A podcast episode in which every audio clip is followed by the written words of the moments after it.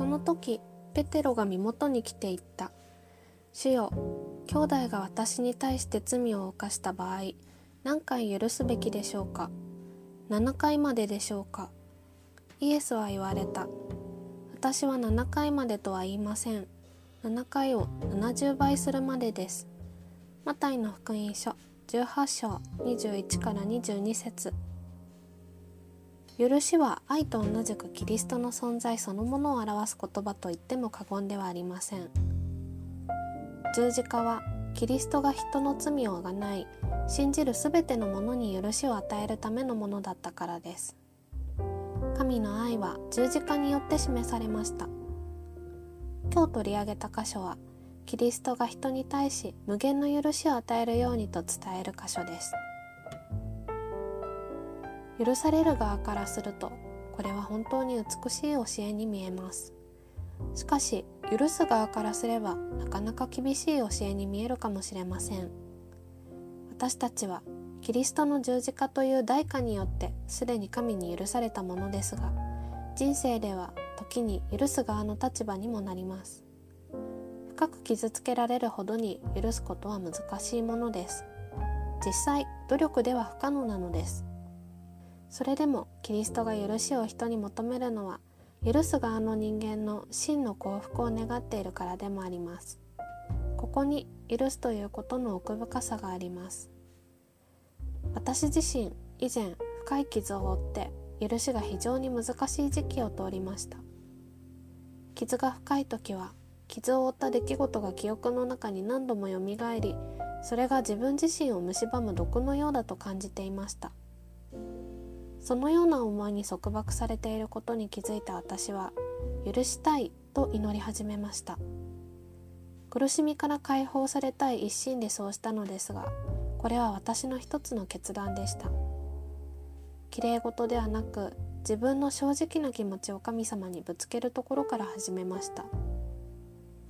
何度祈ったかわからないほど長い時間かかりましたが神様の働きにより許したい人々の祝福本当の幸せを願うことができるようになりました。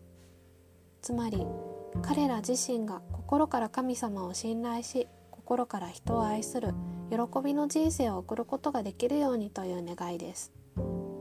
そのようになった時私は自分を縛っていた重い鎖から解放されたようでした。私自身が許すということが私に喜びをもたらしたのです。これこそがキリストが人に許しを与えるのを求めるゆえんの一つです。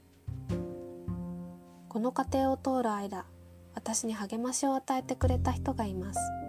それは私の隠れ場の著者として有名なコーリーテンブームという一人のキリスト者です。第二次世界大戦中ユダヤ人をかくまっていた彼女は収容所で悲痛な体験をします。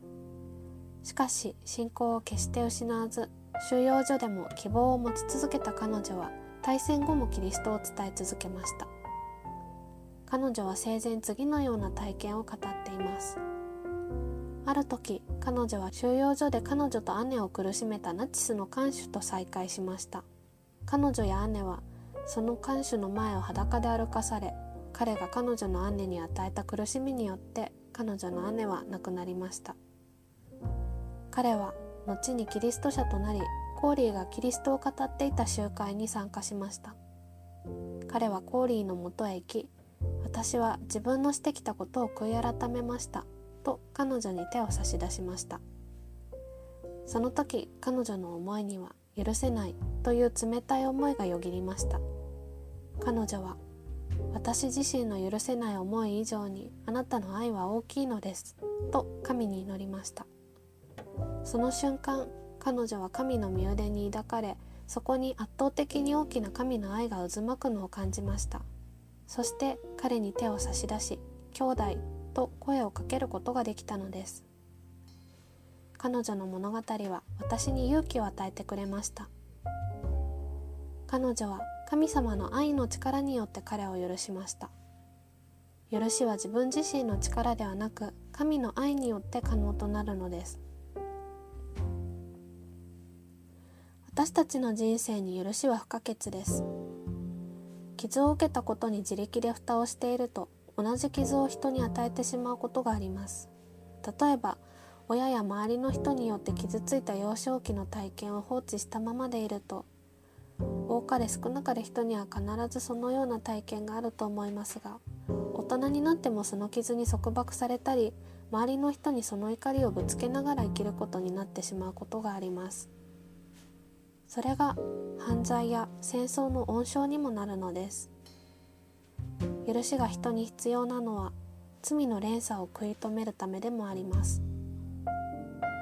傷を与えたことに無自覚な人を許すことは悔い改めた人を許すこと以上に難しいかもしれません。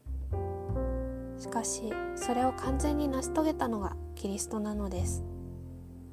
ローマ人への手紙5章8節には次のような言葉があります。私たちがまだ罪人であった時キリストが私たちのために死なれたことによって神は私たちに対するご自分の愛を明らかにしておられます。キリストは人が罪を悔い改める前に命を投げ出して贖いの道を開きました。また十字架上で殺される時自分を殺す者のためにこのような祈りをします。父よ彼らをお許しください。彼らは自分が何をしているのかが分かっていないのです。キリスト者ステパノもまた自らが殺される時自分を殺す人のために同様の祈りをしました。彼の中にキリストが生きているから彼はキリストと同様の祈りをすることができました。人を傷つける出来事に出会うと神様なぜですか？と問いたくなりますがそれは人に罪があることの結果です。しかし主に委ねた時それすらも良いことのための計らいとされ最終的に必ず全てが益となります。許しが始まると辛い過去はもはや私たちを支配することができなくなります。許しは罪ではなく愛の方向へと人の人生を覆していく契機となります。許しは許す人の人生も許される人の人生も変える力を持ちます。神様が回復をもたらす時問題が起こる前以上に良いことが起こります。それが聖書の原則です。許しは私たちが罪と正面から向き合うことです。許しはただ泣き寝入りすることではなく時には愛を持ってはっきりと問題を明らかにすべき時もあります。これは誰にとっても非常に勇気がいる行動ですが神様の促しがあると感じた時に私もそのような行動に出たことがあります。直後には痛みを伴いましたがしばらく待つと神様がそこに働いて関わった全ての人に益となる素晴らしい結果となったことが後になって分かりました。一つ私たちには心に留めるべき重要なことがあります。それは人の罪はその人自身の価値を定めるものでは決してないということです。自分の罪も他者の罪も自分の価値や他者の価値を貶めるものにはなりません。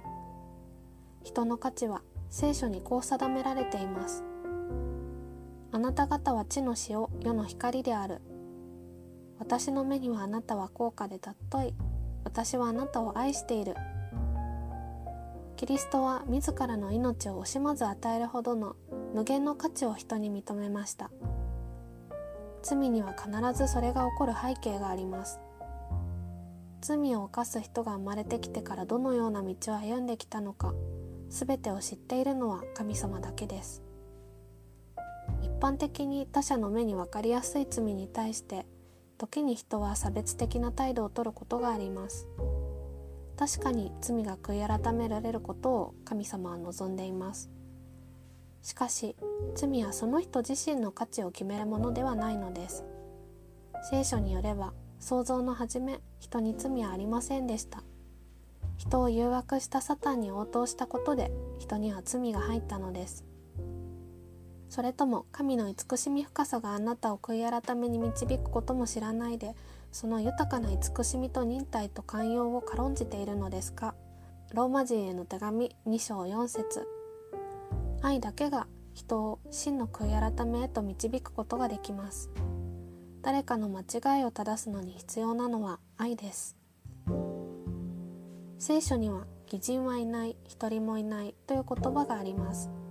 人は皆罪人です。私たちがまず神に完全に許されているからこそ私たちも人を許すのです。私たちが人を測る測りで私たち自身が測られます。神様は私たちを愛の計りで測っています。人には他者の目にあるおがくずが見えても自分の目にある丸太は見えません。だからこそ自分自身の罪を悔い改め自分がキリストの似姿になることに集中しましょう。